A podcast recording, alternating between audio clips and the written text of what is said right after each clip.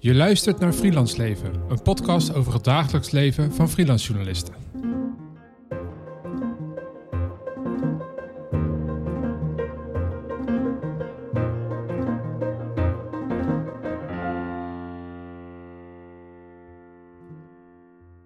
Het, het freelance leven, ik pak hem even breder, dus ook het ondernemerschapsleven, is voor mij twee dingen. Het is ehm, vechten. Oh, dat klinkt heel zwaar. Uh, maar ik ga hem toch gebruiken. Uh, het, het, is vechten tegen hoe het zou moeten. Uh, ik weet nog een keer dat ik op free, als freelancer op een redactie zat. En dat ik niet helemaal lekker ging op ehm, de lange uren achter mijn scherm zitten. En ik probeerde dat het aantal keer probeerde ik dat aan te kaarten. En het ging er niet in. Ik kreeg altijd het standaard antwoord van... ja, maar ik hou van mijn werk. Dat waren dan ook andere freelancers. Dus ik denk dat er een soort angst was om te veel buiten de hokjes te komen. Want ja, je wil wel je baan houden. Dus dat is voor mij het freelance leven. Proberen het bij te houden. Proberen erin te komen. Proberen binnen de gevestigde orde te komen.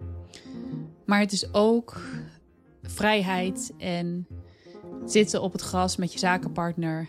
Um, terwijl je allemaal rare ideeën bedenkt en je realiseert. En niemand kan mij vertellen dat ik dit niet kan doen. Want ik heb mijn eigen bedrijf. Dus ik ga het gewoon lekker doen. Ook al past het niet binnen een hokje. Dus het is voor mij zowel vrijheid als precariteit en, en normativiteit. Ik zit met uh, Amanda Brouwers. We zitten bij jou thuis. Ja. We hebben publiek, een hond en een kat. ja, ze zijn nu al alleen in slaap gevallen. Dus ik weet niet wat dat zegt over, over ons. Maar... Ik denk in de loop van een gesprek worden ze steeds actiever. Mm -hmm. uh, dat is de hoop dan uh, natuurlijk. Mm -hmm. Kan jij vertellen uh, wie je bent en wat je doet? Ja, mijn naam is dus Amanda Brouwers. Ik ben onderzoeker aan de Rijksuniversiteit Groningen. En tegelijkertijd ben ik ook um, ondernemer. Ik heb een eigen bedrijf samen met mijn partner Egbert Minema. Dat heet Potgrond. En wij noemen dat altijd een productiehuis voor experimentele audio. Ik heb journalistiek gestudeerd. Ik heb een aantal jaar gefreelanced. Ook bij lokale kranten stage gelopen juist in Hilversum bij uh, Nationale Radio. En nu ben ik hier. Ja, ik heb jou gevraagd als gast uh, voor deze podcastaflevering naar aanleiding van jouw promotieonderzoek. Ja. En we gaan zo meteen, uh, dus een primeur voor de podcast, een artikel behandelen met de auteur zelf. Ja. Uh, een artikel wat door jou uh, gepubliceerd is. In ja, samenwerking samen... met Tamara Witsche. Um, maar voordat we dat doen, kan jij even uitleggen waar jouw promotieonderzoek over gaat? Ja, mijn promotieonderzoek gaat over de spanning die er bestaat tussen normatieve denkbeelden over de journalistiek, dus hoe journalistiek zou moeten zijn, en de grote drang naar innovatie die je op dit moment ziet in het journalistieke veld. En ik onderzoek dat op het meest micro-level wat je maar kan bedenken, namelijk um, op het niveau van dagelijkse ervaringen. Um, het onderzoek begon ooit omdat Tamara, Tamara Witsche, die jij ook in de podcast hebt gehad, um, observeerde, naast anderen die dat ook deden, dat er best wel uh, veel ondernemerschap was binnen de journalistiek en dat dat aan het, aan het stijgen was. Um, terwijl we eigenlijk heel slecht wisten, wat betekent dat nou voor journalisten op een dagelijkse basis? Wat betekent het om ondernemend journalist te zijn? Dus dat is de inspiratie geweest voor het onderzoek. En aan mij en iemand anders toen de vraag: kunnen jullie dat gaan doen? Kunnen jullie dat niet alleen onderzoeken, maar kun je dat ook uh, gaan doen? En zo is Potgrond geboren. En vanuit mijn ervaring met mijn bedrijf um, kwam uiteindelijk die vraag naar boven van... hey, um, ik mag doen wat ik wil en toch kom ik iets tegen wat me tegenhoudt. Wat is dat dan? Ja. En zo ben ik bij die normatieve denkbeelden gekomen. Ja, dus jouw onderzoek gaat eigenlijk over hoe... Uh vaste aannames over journalistiek, mm -hmm. ja. uh, de creativiteit van ondernemerschap soms in de weg staan. Ja, soms. Niet soms, altijd. niet ja. altijd. Ja, je, je introductie Klopt. was ook wel een beetje ambivalent natuurlijk. Aan de Ja. ene kant heb je precariteit, aan de andere kant heb je de vrijheid Klopt. om dingen te doen die je wil. Klopt. Uh, wij zitten heel erg, uh, ik zeg wij, want we zijn een onderzoeksgroep. Uh, zitten we heel erg met het onderzoek wat we doen ook in de, in de richting van artistiek onderzoek. En heel erg proberen we te omarmen dat uh, de dagelijkse praktijk heel erg ja, messy is, heel erg rommelig is. En dat daar heel veel uh, tegenstrijdigheden en diversiteit in zit. Dus ja, je zult waarschijnlijk geen eenduidige antwoorden van mij krijgen over, uh, over mijn onderzoek. En als een journalist nu aan het luisteren is, ja. Waarom is dit relevant?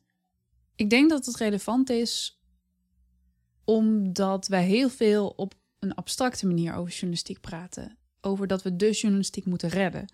Over dat de journalistiek in de problemen zit. Maar uiteindelijk gaat het wel om individuele journalisten die dit moeten doen. Dus om hun ervaring toch meer naar boven te halen en om te focussen op um, die ervaringen van wat is het om op een dagelijks niveau um, te proberen om innovatie te brengen. Dat geeft ons heel veel informatie over of dat mogelijk is, hoe dat kan, hoe we mensen kunnen helpen daarbij. Dus um, ik zou zeggen dat het relevant is om uh, abstracte bewegingen, abstracte discussies concreet te maken. Deze keer behandelen we Hope as a Portal to Change: Reimagining Journalism's Values. Geschreven door Amanda Brouwers en Tamara Witsche. Het artikel verscheen in 2020 in Sociologica, International Journal for Sociological Debate.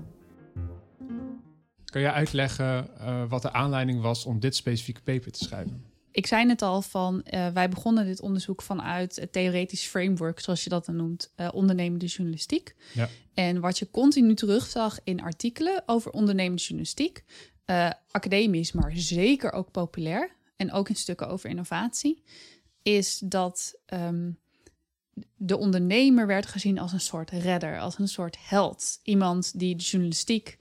Uh, volgens mij heb ik ergens geschreven van deze prins of prinses redt geen, of verslaat geen draken en redt geen prinsen en prinsessen, maar die verzint nieuwe business models. En ja, die, in het artikel wordt dat uh, savior discours. Ja, genoemd. het savior discours inderdaad. Dus uh, dat kwam ik tegen. Dat, sterker nog, dat was ik als journalist al tegengekomen. Dat verhaal staat ook in het paper. Dat um, ik als student ooit in het klaslokaal zat, dat iemand mij ging vertellen van, hey, ondernemerschap in de journalistiek, dat kan je gaan doen. En dat is top, want dan ga jij de journalistiek redden. En ik zat meteen als een soort, ik denk dat je Grumpy Cat wel kent. Ik voelde me letterlijk Grumpy Cat. Echt van, nee, nee, ik wil dat echt niet doen. Ja, weerstand. echt enorme weerstand van, dat is te veel verantwoordelijkheid. Waarom moet ik dat doen? Dat klinkt heel kinderachtig, maar waarom kan niet iemand anders dat doen? Iemand met meer ervaring. En ik heb dat toen een beetje achter me gelaten, omdat ik dacht, ja, ik ga toch journalist worden. Uh, ik ga geen ondernemer worden. Nou ja, look at me now. Uh, dus ik, ik, ik, ik, kan dat negeren. Maar toen dit kwam, toen dit onderzoek kwam, toen kwam dat eigenlijk weer naar boven. Dat ik deed wel dingen die niet binnen het savior-discours pasten met potgrond. Ik deed niet expliciet dingen die de journalistiek zouden redden. En dat maakte, in mijn hoofd maakte dat mijn werk automatisch minder waard. Ja. En dat zit je in de weg. Als je innovatieve projecten wil, uh, uh, wil opstarten, als je lekker aan het brainstormen bent en dingen wil bedenken, als je dan denkt dat iets automatisch minder waard is als het niet concreet, nuttig, nu bijdraagt aan het redden van de journalistiek, dan uiteindelijk word je beperkt in je denken. En op een gegeven moment las ik, ik weet eigenlijk niet eens meer hoe het kwam, maar volgens mij las ik een artikel over hope as a practice. Gewoon omdat ik hoop een interessant onderwerp vond en ik wist even niet meer wat ik moest lezen. En ik herkende daar zoveel in en ik voelde meteen een gevoel van vrijheid. Van hé, hey, als ik mijn werk zo zie, dan kan ik wel allemaal dingen doen en dan, dan, is, dan is het veel meer waard. Dus je bedoelt eigenlijk dat, dat uh, jij zat op uh, de opleiding journalistiek. Mm -hmm. En er werd eigenlijk gezegd van, van jullie als de toekomst moeten gaan ondernemen, want de verdienmodellen van de journalistiek uh, die werken op dit moment niet meer. Exact. En ja. er werd, werd, jij ervaart het als die structurele problemen van de journalistiek, die werden overgeheveld naar het individu. Dat was jij en je voelde daar een soort ja. verantwoordelijkheid ja. in, waardoor je Ja. vastliep. En later kwam ik ook achter dat andere mensen, zoals nu Coco Hen bijvoorbeeld, daar ook over geschreven hebben. Ja. Die zegt ook heel mooi van die. Nicole Hen is een uh, Canadese onderzoekster. Ja, heel goed dat je dat erbij zegt. Um, uh, uh, the responsibility for journalism's future is offloaded onto individuals. Dat is wat er daarmee gebeurt met dat savior discourse. En dat haalt nog steeds echt het bloed onder mijn nagels vandaan. Ja, Dat dat gebeurt. ja ik merk het jij. Ja, ik weet niet. Ik, ik, ik stoor me daar echt ontiegelijk aan. Niet het feit dat individuen zouden kunnen bijdragen aan de toekomst van de journalistiek. Want dat denk ik zeker. Maar het feit dat als we dit discours blijven gebruiken en er ook zoveel nadruk op leggen, dan kan er echt voor mensen een bepaalde druk ontstaan om dat te doen.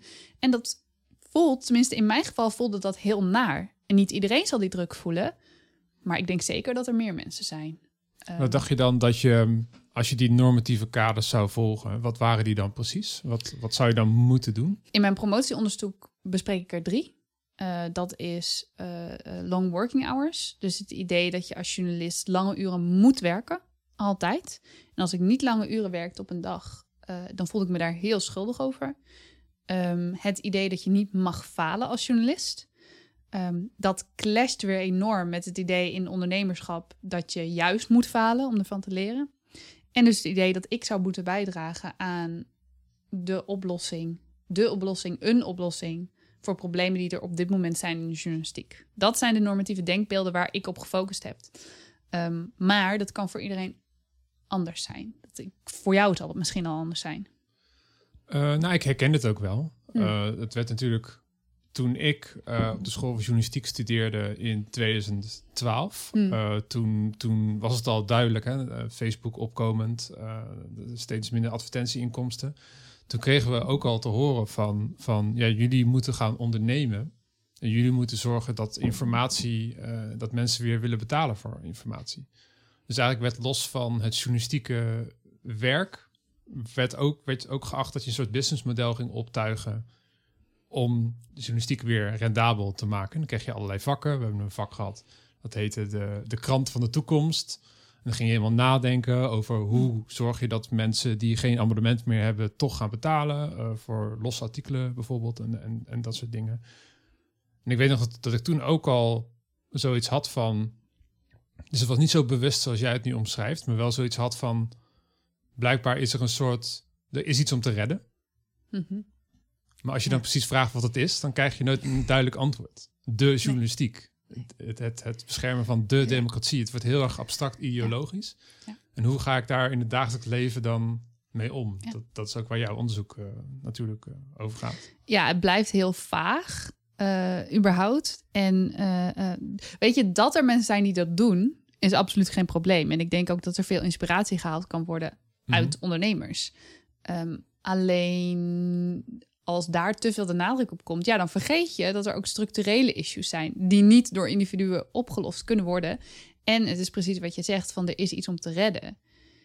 En dat clasht dus weer, tenminste, dat heb ik heel erg benadrukt in mijn dissertatie, van dat clasht um, met het idee dat, dat er geïnnoveerd moet worden. Want als je moet redden wat er, wat, er, wat er al bestaat, dan weet je kosten wat het kost, dan moet je dat vasthouden, wat er is. Maar ja, als er dan een oplossing toch is, dan is dat misschien juist niet in dat bestaande. laten we eens kijken hoe jij die, die reactie hè, op het savior-discours, hoe jij die uh, geoperationaliseerd hebt in jouw onderzoek. Mhm. Eh, want jij bent op een gegeven moment, was je dus geïnteresseerd in hoe reageren mensen op, hè, op, op de, de druk eigenlijk om de journalistiek te moeten redden als, als uh, ondernemer. En dat ben je gaan onderzoeken door een auto etnografische aanpak toe te passen. Ja, de auto-etnografische aanpak geldt voor het hele onderzoek. Dus die gold ook heel erg voor de vraag van hoe is dat nou om te ondernemen? En die, die druk, die heb ik later geïdentificeerd. Maar inderdaad, ik ben er ook met auto-etnografie dieper in Dan Kan jij uh, vertellen wat dat is voor de luisteraar? Auto-etnografie is een type onderzoek, een, een methode eigenlijk... waarbij de onderzoeker haar eigen ervaring onderzoekt. Ja, dat is heel uh, kort de bocht natuurlijk. heel kort de heel Veel, heel veel literatuur is daarover. En wat, wat uh, hield dat voor jou in je dagelijkse praktijk in? Voor mij hield dat in dat ik elke ochtend een audiodagboek uh, bijhield. en dat ik ook een, een, daarnaast een notebookje bij had wat ik bijhield om losse gedachten op te schrijven. Waarin ik eigenlijk reflecteerde op mijn ervaringen. Reflectie, dat is eigenlijk het, de type data, observatie en reflectie die je verzamelt in auto-etnografie. Ja, en, en, en daardoor kwam je erachter dat je heel veel weerstand voelde tegen uh, normatieve aannames over wat journalistiek zou moeten zijn, ja. uh, wat je voor ondernemer zou moeten zijn, ja. wat een ondernemer is. Precies. Was dat, was dat vrij direct al of was het echt een soort proces waar je doorheen moest? Ehm, het was vrij direct wat ik me eh, wist te herinneren. Eh, ik, ik wist in ieder geval vrij direct dat ik me heel vaak... Ik hoorde dat ik me heel vaak schuldig over iets voelde. Of dat ik me ergens voor schaamde. Of eh, dat ik aan het evalueren was van doe ik het wel goed. En ehm, eh, de- de- naast dat je, er, eh, dat je de reflecties doet, is autoetografie ook heel erg verder reflecteren. Dat kan je doen in schrijfwerk, maar ook in gesprekken met mensen. En Tamara, mijn promotor, die vroeg dan ook wel eens: ja, maar waarom denk je dat dat zo moet? En dan zat ik aan tafel en zei ik: nou, dat weet ik eigenlijk niet. De- het was alsof er een soort onzichtbare kracht was, die zei: ja, maar zo doe je dat niet, Amanda. En die me eigenlijk tegenhield om de innovatieve projecten die ik wilde doen, of die ik verder uit wilde denken, om dat echt vrij te doen. Waar komt het dan vandaan? Die, die aannames over wat journalistiek zou moeten zijn. eh, Dat het Savior-discours waar we het net over hadden. Mhm. Ehm, het komt eigenlijk vanuit heel veel verschillende eh, eh, bronnen. Maar ik vat het samen onder de term tacit knowing. Dus die gevoelens van schuld en die gevoelens van schaamte die je voelt. Die gevoelens van, hey, volgens mij doe ik het niet helemaal goed. Dat is eigenlijk eh, jouw impliciete kennis. Die je over de jaren heen opgedaan hebt over journalistiek. En dat kan vanuit eh, studie komen. Dat kan vanuit academische teksten komen. Dat kan vanuit populaire teksten komen. Dat kan vanuit gesprekken eh, komen. Observaties van hoe anderen het doen. Ehm, die eigenlijk een soort... Ja, het is kennis die internaliseert. En het komt op zo'n manier, komt dat weer in je dagelijkse praktijk terug. Eh, dus voor mij bijvoorbeeld het lange uren werken, wat ik net noemde. Ja, dat werd ons wel verteld. Journalistiek is niet van 9 tot 5. Mhm. En dat is nog steeds. Ik heb aan studenten les gegeven bij meerdere opleidingen. En dan hoor ik ook weer van hen: ja, er wordt ons verteld. Zeg je sociale leven maar gedag.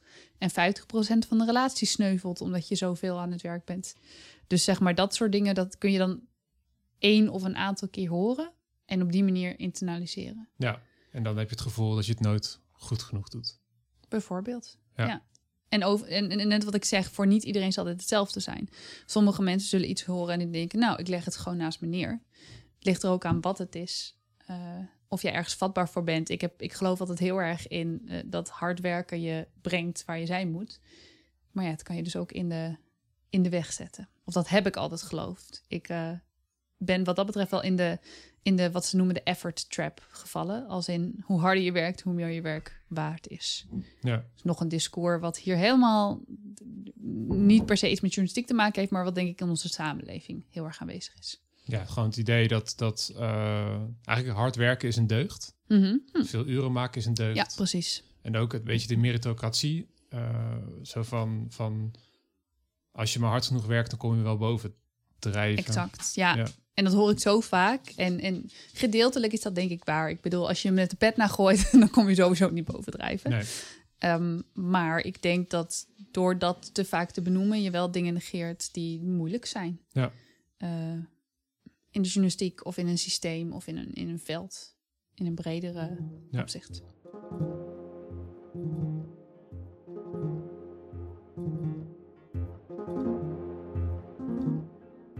Want jij wilde dus eh nou, podcasts maken. Eh, Ja. En in het begin klinkt het alsof je nog heel erg het idee had van dat wil ik dus. Ik ben een journalistieke ondernemer. Dus Precies. zou je jezelf nu nog zo noemen? Ik vind dat lastig, want ik heb een paar keer op het punt gestaan vanwege, want door mijn onderzoek zag ik dus hoe sterk die normatieve denkbeelden aanwezig waren in de journalistiek. Ik zag het hè, in mijn eerste hoofdstuk over long working hours. Eh, zie je dat heel erg in ehm, de interviews met andere journalisten. Je ziet het in teksten terugkomen, je ziet het in artikelen terugkomen. En ik heb een paar keer op het punt gestaan om gewoon te zeggen: Tabé, ik noem mezelf helemaal geen journalist meer. Hmm. Want ik ben dit echt ontiegelijk zat. En ik weet dat een collega van mij heeft precies hetzelfde gehad. En die noemt zichzelf ook geen journalist meer. En eigenlijk na, na dit artikel, naar, die, naar het hoopartikel, zeg ik wel weer... Ja, ik ben journalist. Misschien niet 100% van de tijd. Maar ik ben wel journalist. En ik ben ook zeker ondernemer. Ja. Wat, eh, wat is dan die, die kentering? Je noemde net al, eh, had je het Mhm. al even over het, het concept hoop. Ja. En in het artikel, als ik het goed heb begrepen, eh, zeg je eigenlijk van je moet niet kijken naar die, die hele abstracte journalistieke Mhm. ideologie. Als, als leidraad voor wat je zou moeten doen als, als, uh, als journalistiek ondernemer. Mhm. Je kan beter kijken naar hoop. En kan jij dan uitleggen waarom dat... Ja, wat natuurlijk ook een abstracte uh, term is. Ja. ja. Ehm, eigenlijk, je hebt hem je hebt hem bijna helemaal goed samengevat. Oké. Ik zou zeggen... Doe het maar um, Thanks. Ehm, ik zou eigenlijk zeggen van... Je hoeft niet daarin vast te zitten. In die abstracte ideologie. Er zijn ook andere denkbeelden. En één daarvan is hoop.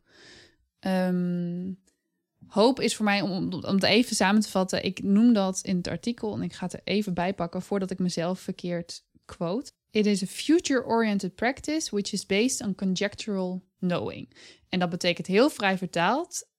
Hoop betekent je richten op de toekomst, maar je wel baseren op wat je niet weet. Ehm, wat me heel erg bijgebleven is in de artikelen die ik las over hoop, was dat, en ik weet niet meer van wie dit is, dus excuus daarvoor. Als je jezelf herkent, please come forward. Uh, maar er was één artikel eh, waarin hoop werd onderzocht. En dat ging over een man wiens broer was neergeschoten in Amerika.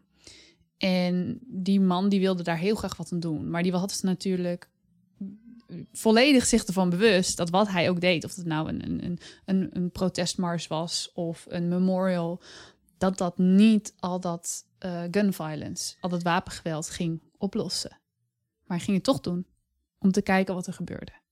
En dat is voor mij hoop we zien de problemen in de journalistiek. Ik weet als individu dat ik ze niet in mijn eentje op ga lossen. Maar ik ga toch iets proberen. Gewoon om te kijken wat er gebeurt. En voor mij had dat dus die druk van het savior-discours weg. Voor mij is hoop echt een tegenhanger van een savior-discours waarin er een oplossing moet komen. Een concrete oplossing voor wat er is. En hoop is veel meer, maar wat zou er gebeuren als ik dit doe? En ook, ehm, dat kan belachelijk zijn. Ik bedoel, als je ergens op hoopt, hoeft dat niet per se realistisch te zijn. En daardoor krijg je dus veel meer onverwachte, um, verrassende, uh, ja, verrassende uitkomsten. En misschien ook niet de uitkomst waar jij op hoopte. Um, maar je bent wel bezig met, met, met ontdekken, met experimenteren. Veel meer dan wanneer je dus bezig bent met ik moet de oplossing zoeken. Ik denk dat je veel vrijer beweegt uh, ik wel in ieder geval, als ik mijn werk begrijp. Of ik moet het steeds betalen vanuit het Engels. If I understand my work as hope. Als ik mijn werk um, interpreteer als hoop. In plaats van een oplossing. Het is eigenlijk, eigenlijk is het dus, is het dus, dus uh, uh, je, je, je, je weet wat het probleem is. Ja. Uh, maar je bent niet op zoek naar een specifiek soort oplossing. Precies, en je ziet jezelf dus ook niet als compleet verantwoordelijk voor die oplossing. Ik denk dat dat heel belangrijk is. Want die verantwoordelijkheid voor sommige mensen is een schop onder de kont en een, een beetje peper in je reet, een, een, een soort vlaag van energie. Um, maar voor sommige mensen is het druk. En dit is een manier om die druk ervan af te halen, om je werk anders te begrijpen. En dat denk ik überhaupt. Uh, dat hè, je hoort heel vaak discussies over wat is journalistiek en hoe kunnen we het begrijpen. En ik heb ook wel eens gedacht, oh, kunnen we daar eens mee ophouden? We vinden toch niet het antwoord. Um, maar het ontdekken en, en, en bestuderen van die verschillende definities kan wel laten zien hoeveel verschillende manieren er zijn om journalistiek te begrijpen. En dat is ook weer fijn voor de mensen die het beoefenen, want dan heb jij heel veel verschillende manieren waarop je in de journalistiek zou passen het doet me heel erg denken aan, uh, in mijn onderzoek kom ik vaak uh, dichotomieën uh, tegen, mm -hmm. harde tegenstrijdigheden. En aan de hand daarvan wordt dan de analyse gemaakt. Ja. En één die ik best wel vaak tegenkom, is dat je een kern hebt van de journalistiek en een periferie. En dat, dat mensen die innoveren, dat die altijd in de periferie bezig zijn. Maar dat er eigenlijk een soort kern is van wat echt journalistiek is. Um, en daar ben ik het niet mee eens, omdat je het mhm. beter kan zien als iets, iets vloeibaars, iets wat altijd uh, in, in verandering is. En ik uh, las laatst ook een paper, vond ik ook wel interessant. Ik weet ook niet meer precies van wie het was, maar dat ging, het ging erover van, van wie heeft er belang bij dat die kern in stand blijft.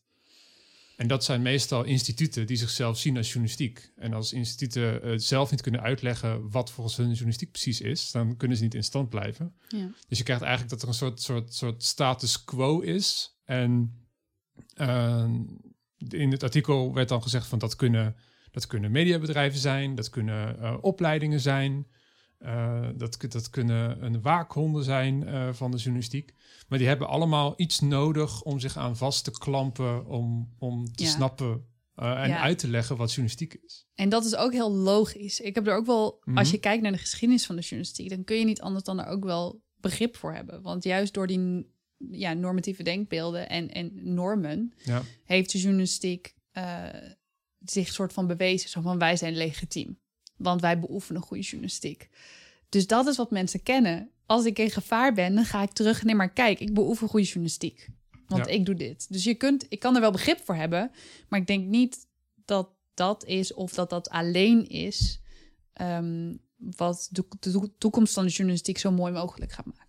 Ja het is meer, het is meer de, de, de stap die je dan kan maken is natuurlijk van wij hebben een bepaald soort interpretatie van de journalistiek. En, Mhm. en er zijn allerlei andere soorten interpretaties en we kunnen het gesprek met elkaar aangaan. Precies. Zonder dat je, dat je, dat je zegt van dit is wat journalistiek zou, zou moeten zijn. Maar je ziet al hoe snel, als we het hebben over wat is journalistiek, hoe snel je al in allerlei abstractheden terechtkomt. Ja, Die helemaal niks te maken eh, hebben met, met jij wordt gewoon 's ochtends wakker en je wil iets Precies. ondernemen in de, Ja. in de journalistiek. Ja, en, en, en het verbaasde mij ook, want ik zag door mijn werk ook hoeveel effect dus die eigenlijk abstracte denkbeelden en abstracte ideeën hadden. Dat heeft me wel echt verbaasd, want ik dacht van ja, weet je, ik doe gewoon mijn ding inderdaad 's ochtends. En eh, ik weet wel dat er denkbeelden zijn over wat journalistiek is, maar en hoe het moet. Maar dat is toch niet hetgeen wat me echt stuurt. En, en Nou, e- eigenlijk zeg je van wel, hè? Tenminste aan Ja, het begin van absoluut. jouw... Ja, toen je, toen je jouw bandjes aan het opnemen ja, was. absoluut. Merk je dat het Ja. dat wel jou Ja. stuurde? Maar het was pas eh, mijn tweede hoofdstuk, empirisch hoofdstuk, een artikel gaat over failure. En daar heb ik ook een soort van eh, tabel neergezet. Dus in plaats van zeg maar onder elkaar te schrijven, had ik een tabel neergezet van verschillende ervaringen en verschillende teksten. Academische teksten, ook populaire teksten die elkaar beïnvloeden. En ik schrok een beetje, want ik dacht, oh, dit is echt één op één. Zeg maar, dat ik dat daaruit heb gehaald en dat ik het daar voelde. Wat is dan een voorbeeld van een tekst waar jij... Dus, dus, dus, dus dat je niet mag falen, bedoel je toch? Ja, dat je niet mag falen. Dus inderdaad, eh, de, alle teksten waarin journalistiek dus inderdaad als, als onmisbaar voor de democratie wordt gezien. eh, waar het eigenlijk op hetzelfde podium wordt gezet als bijvoorbeeld een watervoorziening. omdat het een soort public service is. En daar had ik heel veel moeite mee. Waarom? omdat als jij zo belangrijk bent, als je zo'n belangrijke rol speelt in alles wat je doet als journalist, eh, moet je toch proberen te voorkomen om iets fout te doen. Ik bedoel, eh, en ik zag ook hoe andere journalisten afgestraft werden als ze iets fout deden. Eh, als hun onderzoek niet diepgaand genoeg was, als ze een fout hadden gemaakt met bronvermelding of et cetera. Een public service, dat doe je niet fout. Het gaat misschien soms fout, maar je moet er alles aan doen om ehm, te zorgen dat dat niet zo is. En ook, maar ook, weet je, dat ik dan een tekst las waarin stond: ja, we worden eigenlijk geprogrammeerd om niet te willen falen, om dat gevoel van iets fout te hebben gedaan, om dat te vermijden.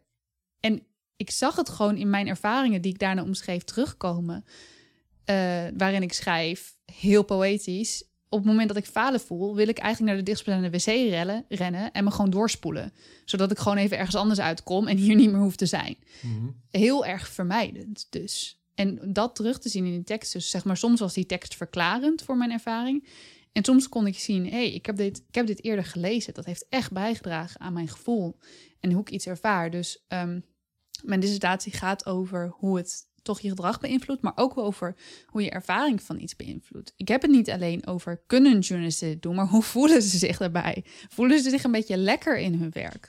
Dat moet ook nog, eh, weet je, het liefst heb je gewoon dat iemand zijn werk met eh, plezier doet en dat hij zich daar goed bij voelt. En ik denk dat iedere journalist zegt, ja, dat doe ik. Ik ervaar eh, plezier in mijn werk en dat onderken ik ook zeker niet. Maar soms lijkt het alsof dat niet mag bestaan in, in, in samenwerking met of in, in tegelijk met dat er ook iets mis is en dat er iets niet goed is.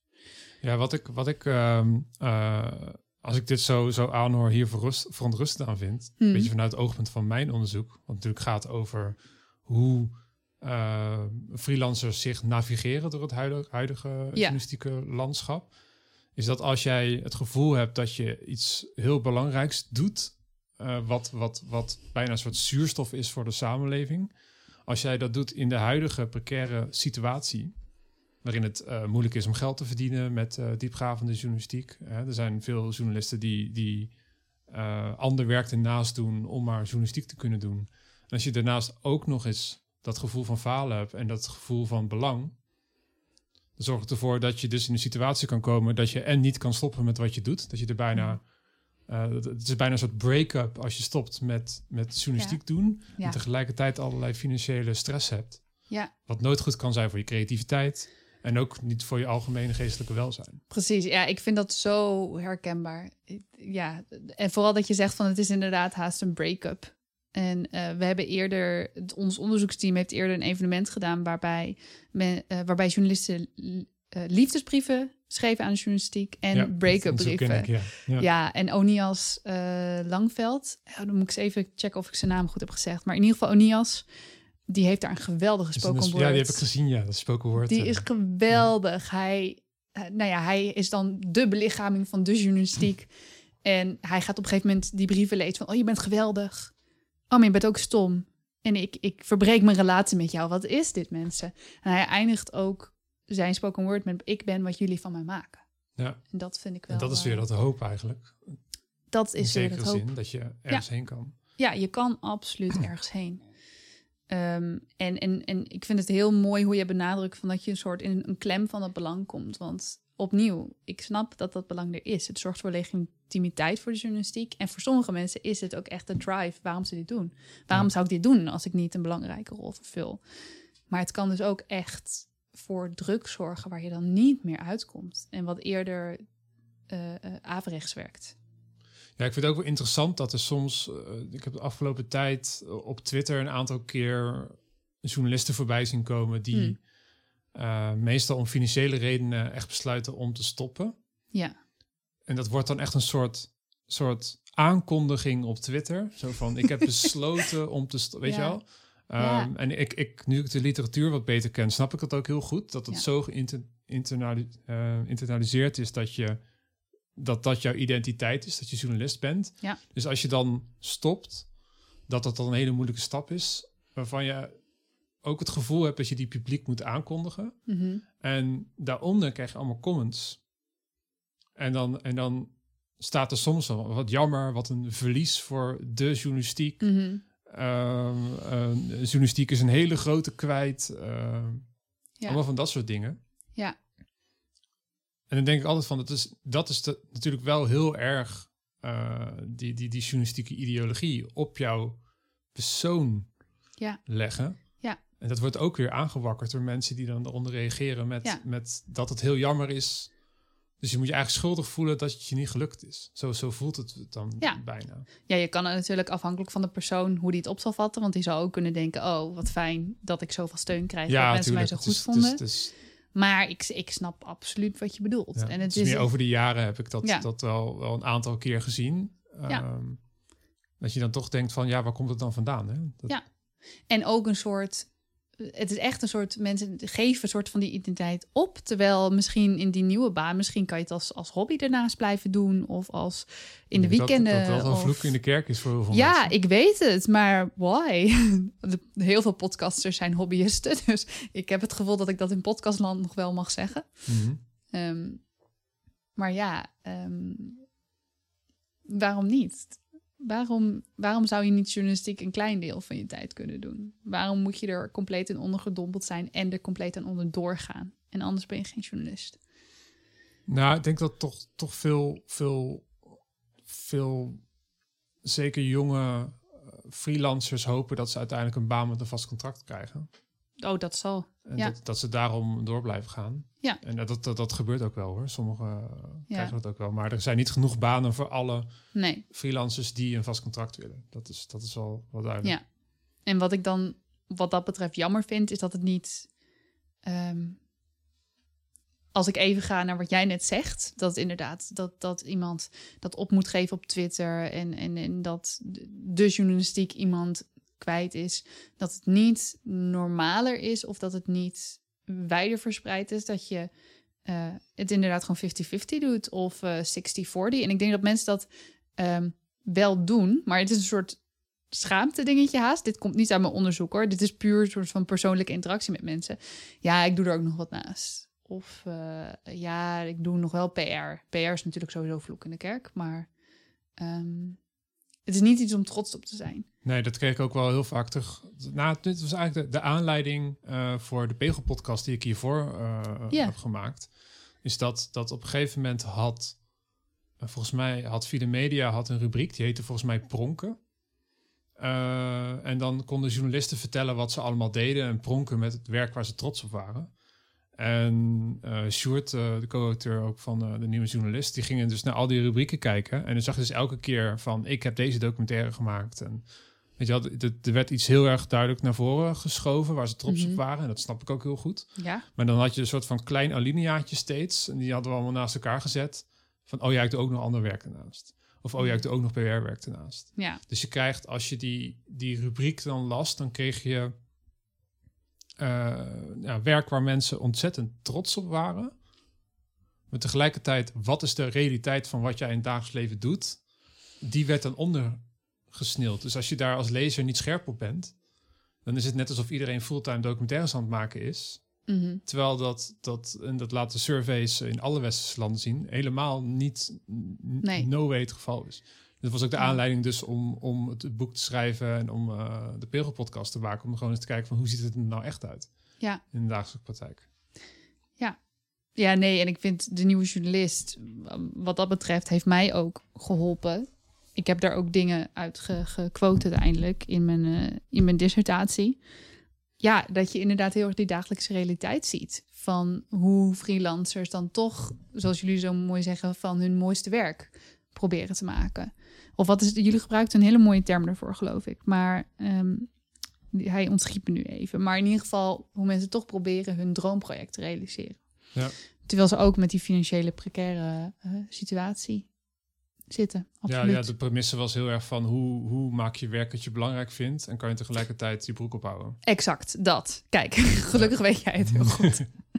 ja, en, de, en en wat ik daar haast een beetje zonde aan vind, is dat ik denk dat er ook combinaties zijn van bijvoorbeeld uh, verschillende soorten werk. Um, die heel nuttig zijn en waar je dus juist trots op kan zijn. Ik maak onafhankelijke podcasts. En dat zouden de dingen zijn die ik naar voren schuif. Uh, precies zoals jij zegt. En daar ga ik me nu ook bewuster van zijn. Dus dank je wel daarvoor. Maar die zou ik naar voren schuiven. Van kijk, dit doe ik. Dit is wat ik maak. Maar waar ik tegelijkertijd ook trots op ben, is dat ik heel veel begeleiding doe. Zijn dat de, de podcast waar ik het meest trots op ben? Nou, misschien, misschien niet per se. Ik heb misschien uitdagender dingen gemaakt.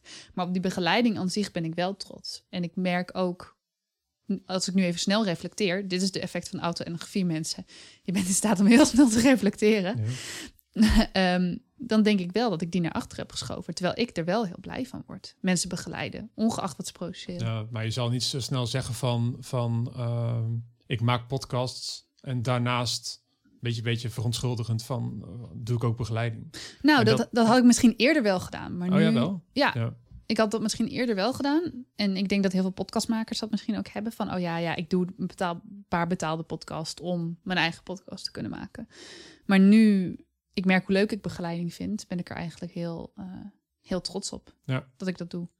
Um, en dat ik dan iemand krijg die zegt: Oh, mogen we elke maandag met jou een workshop doen? Want jij bent zo kalm en dat is zo'n lekker begin. En nou ja, daar ben ik heel trots op. Vond ik een heel groot compliment. En uh, dat ik dat in combinatie doe met mijn andere werk. Ja, dat vind ik mooi. En als, als je nou, um, als er nu een, een, een, journalist luistert, die heeft het allemaal uh, over zich heen gekregen. Ja, die, die, wil onder, sorry, abstract. Die, die, wil ondernemen in de journalistiek. Mm -hmm. Wat zou je dan meegeven van wat jij hebt geleerd door je eigen reflecties en je onderzoek? Bouw eigen reflecties in in je werk. Jij bent nu in controle, ook al voelt dat misschien niet zo jij hebt de controle en uh, jij hebt ook de ruimte om misschien wat eigen reflecties in te bouwen op wat je doet. Zo kom je namelijk bij dingen die je frustreren, dingen die je misschien onzichtbaar dus tegenhouden. En dat zijn ook meteen weer kansen om iets anders te doen om te innoveren. En creëert denk ik voor jezelf een veel lekkerder werkomgeving zodra je dat door hebt. Ehm, probeer gewoon een keer wat, als je dat kan. Hè? Ik bedoel, ik realiseer me dat, want ik heb mijn bedrijf naast mijn werk aan de universiteit. Dus ik realiseer me dat ik niet financieel precair aan het werk ben. Maar probeer gewoon eens wat uit. Je wildste idee, gewoon om te kijken wat er gebeurt. Want dan kom je dus vaak onverwachte resultaten tegen. Ehm, en probeer zelf die grenzen van de journalistiek, van wat journalistiek is, probeer die zo open mogelijk te houden. Definieer voor jezelf wat je doet. Maar als iemand anders een keer bij jou komt van ik heb hier moeite mee of ik twijfel hierover. Ik, ik kan van mezelf best wel defensief worden. En ik probeer dat heel hard juist niet te doen. Ik probeer niet te zeggen, oh ja, maar jij hebt daar last van, maar ik heb daar niet last van, want ik voldoe daar wel aan. Uh, dit klinkt heel belachelijk, maar geloof me, je doet het. Ik doe het ook. -hmm. Probeer die twijfel serieus te nemen. En juist in die twijfel groeit dan misschien weer iets van: hey, misschien zouden we dit anders kunnen doen. Um, dus dat zijn de drie dingen die ik mee zou geven. En ja, ik uh, vind hoop dus een heel lekker framework om in te werken. Ja. Uh, zelf. Dus uh, lees het artikel vooral als je er wat aan hebt. Ja, ik link hem in de show notes. Ja, heel goed. En lees als je, als je geïnspireerd bent door, die, door zeg maar verschillende begrippen van journalistiek. Lees dan een artikel dat heet Researching with Our Hair on Fire. Um, ik ga even opzoeken heel snel van wie, van wie het is. Um, maar dat zijn nog drie non-normatieve uh, interpretaties van journalistiek. Beschrijvingen van journalistiek. Uh, ja, Three Frameworks for Rethinking News in a Post-Normative World van Perry Parks. Die was heel leuk om te lezen. Ja, wat ik vooral heb meegekregen ook uh, door, door jouw paper te lezen, en ook door dit gesprek natuurlijk, is dat je dat, dat onbewuste. En dat je dat dus alleen maar eruit krijgt als je echt gaat reflecteren op jezelf. Zo van waarom doe ik het eigenlijk? Waarom ben ik eigenlijk zo? Waarom ben ik eigenlijk zo gestrest? Ja. Waarom wil ik zo graag ondernemen in de journalistiek? Is Mm. dat omdat ik uh, gewoon wil experimenteren? Is het omdat ik een, een, een soort hè, iets, iets wil bijdragen, informatie aan mensen wil geven die belangrijk is? Of is dat inderdaad omdat de journalistiek in brand staat en we die zouden moeten redden. Precies. En die laatste trap, die, die hoogste ideologische trap, uh, ja, die is zo, zo, abstract dat je eigenlijk alleen maar vast kan lopen. Zo, zo, dat is mijn, zo voelt het voor mij. Uh. Nou ja, dat is super dat je dat sowieso, weet je wat jij eruit haalt, dat, dat, dat klinkt super dat je dat voor jezelf eruit haalt. En inderdaad, ik kan reflectie aan iedereen aanraden, hoewel je komt jezelf tegen. Ja. Um, was er een dieptepunt? Ik denk dat het dieptepunt was op het moment dat ik ging schrijven en mijn supervisors vroegen: Maar is dit echt wat je bedoelt? En toen dacht ik: Als ik niet eens meer zelf weet wat ik bedoel. Dus ze wilden alleen maar dat ik nog verder ging reflecteren. Ja. Wat compleet terecht was, ik geef ze absoluut gelijk. Maar ja, dat is gewoon heel moeilijk dat je op een gegeven moment. Je gaat je afvragen: wat doe ik hier? Ben ik wel wie ik altijd heb gezegd dat ik ja ben en, en wat wil ik überhaupt in de wereld. Je komt echt op hele existentiële vragen. Dus is er een dieptepunt geweest? Meerdere. Maar ik had gelukkig een hele lieve partner die Ja.